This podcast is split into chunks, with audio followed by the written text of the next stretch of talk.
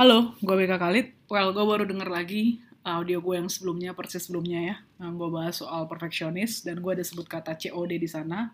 Itu bukan cash on delivery, dan gue nyebut uh, singkatannya juga salah. Gue mohon maaf. Maksud gue adalah compulsive obsessive disorder.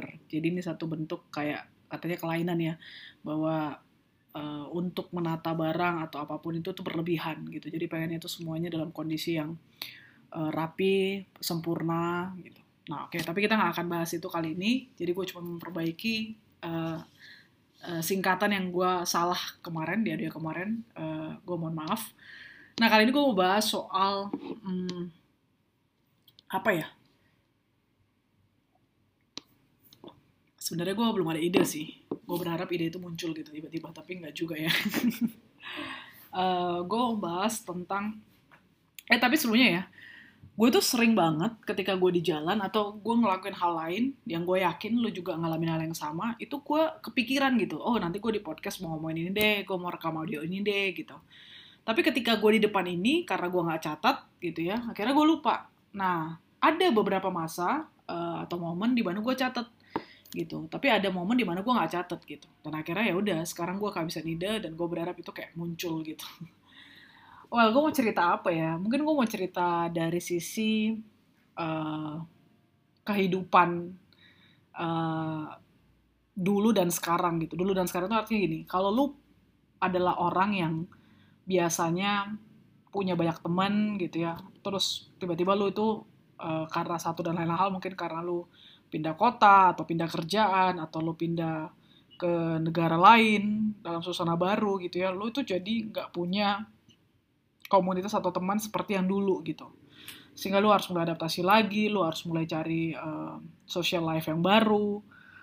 Pernah nggak lu ada di titik di mana kayaknya uh, lu akhirnya ya udah sendirian aja gitu melakukan banyak hal. Ya lu sendirian tinggal tidur uh, terus belanja makan bahkan di restoran jalan-jalan bahkan lu sendirian solo traveler gitu dan lu juga mungkin pernah dengar ada orang yang bilang gue tuh nggak pernah bisa sendirian gitu loh. Gue sering denger itu gitu. Dan ketika gue denger itu gue bukan mungkin nggak seringnya tapi gue pernah denger gitu. Ada beberapa orang yang sebut orang yang berbeda ya bahwa mereka itu orang yang nggak bisa sendirian gitu loh. Jadi dia akan berusaha semaksimal mungkin untuk di mana pun dia selalu ada temennya selalu ada yang nemenin selalu ada yang dampingin gitu. Dia nggak akan pernah sendirian.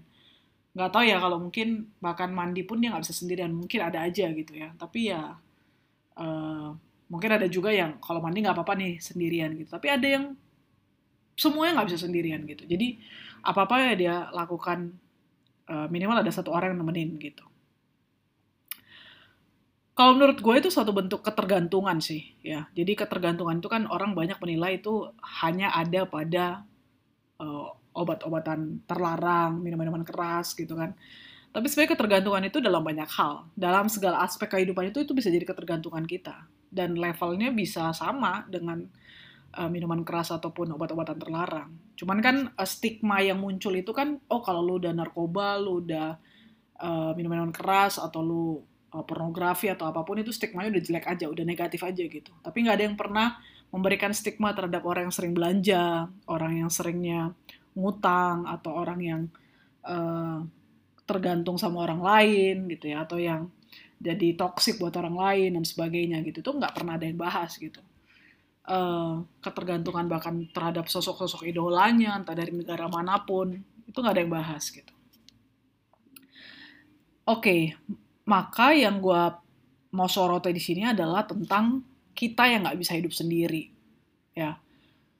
Uh, mungkin kalau gue kalau gue pribadi sih karena gue itu dari kecil uh, gue itu punya saudara uh, dan keluarga gue juga di rumah itu dari gue kecil itu rame gitu loh. Ada tante gue lah ada om gue lah ada teman bokap gue lah teman nyokap gue lah ada yang bantuin rumah di rumah lah ada yang bantuin uh, ngendarain mobil lah. Kita tuh bukan orang kaya uh, tapi juga bukan orang susah. Kita cukup aja tapi orang cukup yang tinggal di kampung gitu loh. Bukan orang cukup yang tinggal di kota gitu. Jadi kita bukan bisa dibilang ya kita levelnya uh, sangat apa ya sangat sangat uh, sederhana sekali lah kalau untuk ukuran kota gitu. Karena kan kalau di kampung ya uh, kalau punya apa ya itu kan bukan sesuatu yang mahal gitu. Artinya gue dikeliling oleh orang yang rame. Nah tapi gue memang dari dulu itu walaupun rame gue tuh nggak suka keramaian gitu loh. Jadi gue tuh orangnya introvert. Gue tuh lebih suka di kamar baca buku gitu ya. Dan gue tuh lebih suka punya intimate relationship gitu loh. Misalkan intimate conversation dengan satu orang aja gitu loh. Misalkan ke nyokap gue aja atau misalkan ke uh, ke bokap gue gitu ya, atau ke abang gue atau misalkan ke kakak gue gitu. Atau misalkan ke sepupu gue ke om tante gue tapi yang personal aja gitu yang intimate sendiri gitu. Maksudnya nggak perlu rame-rame. Kalau di rame-rame gue cenderung diam gitu loh. Gue cenderung ngikutin uh, ini aja. Gue nggak suka jadi uh, center of attention gitu. Karena ya nggak tahu ya mungkin karakter gue aja begitu. Ya tapi dalam kenyataannya dalam perjalanannya karena gue kerja dan sebagainya gue kadang-kadang dituntut harus jadi center of attention dan sebagainya yang gue harus kerjakan kan karena kan tuntutan kerjaan gitu. Kalau nggak ya gue nggak nggak dibayar gitu kan gue nggak dapat kerjaan gue dipecat gitu. Nah jadi e, gambarannya kurang lebih begitu gitu. Tapi ya gue mau buka diri. Ya artinya gue tahu bahwa gue itu introvert tapi nyokap gue selalu ngajarin gue bahwa ya lu harus berani tampil lu harus berani percaya diri untuk ngomong dan sebagainya. Gue dilatih ya akhirnya gue juga bisa gitu ya dan membuka diri. Walaupun sampai sekarang gue ngerasa ngerasa nggak terlalu nyaman gitu kalau terlalu banyak. Gue suka dengan situasi rame tapi gue nggak terlalu suka kalau gue diulik-ulik gitu loh. Kayak misalkan ya udah eh, nggak e, perlu mencampuri urusan masing-masing kan masing-masing ada pribadinya. Eh gue mau bilang apa ya? Gue bilang gini sebenarnya. Bahwa iya gue sadar dan gue paham gitu ya. Gue uh, empati gitu kepada orang-orang yang memang nggak bisa sendiri. Dan gue juga kalau bisa memilih gue nggak sendiri gitu ya gue ditemenin nyokap gue ke mana-mana gitu gue seneng banget gitu loh. Atau gue ada sahabat deket sahabat baik gue yang temenin gue selamanya ke mana-mana ya seneng banget. Suami gue gitu ya nemenin gue ke mana-mana selamanya. Tapi ya we have to be realistic kan bahwa itu nggak mungkin gitu loh. Ada masa fase di mana ya memang kita harus sendiri dan berjuang sendiri menjalani hidup sendiri gitu. Nah kalau ada uh, lu lu yang denger podcast ini lu udah ada di fase itu padahal mungkin lu masih tergolong muda gitu ya atau kayak uh, kayaknya belum saatnya deh gitu. Gue harusnya hang out atau misalkan gue harus menikmati kebersamaan kehangatan keluarga dan sebagainya. Tapi kalau memang itu mengharuskan lu menikmati hidup sendiri di umur sekian itu ada plus minusnya plusnya itu adalah membuat lu lebih kuat dan lebih siap untuk mandiri gitu loh lu belajar bahwa ya we have to stand alone gitu on ourselves gitu. Tapi ya tentu kita nggak bisa tanpa kekuatan daripada Tuhan kan. Itu itu pasti.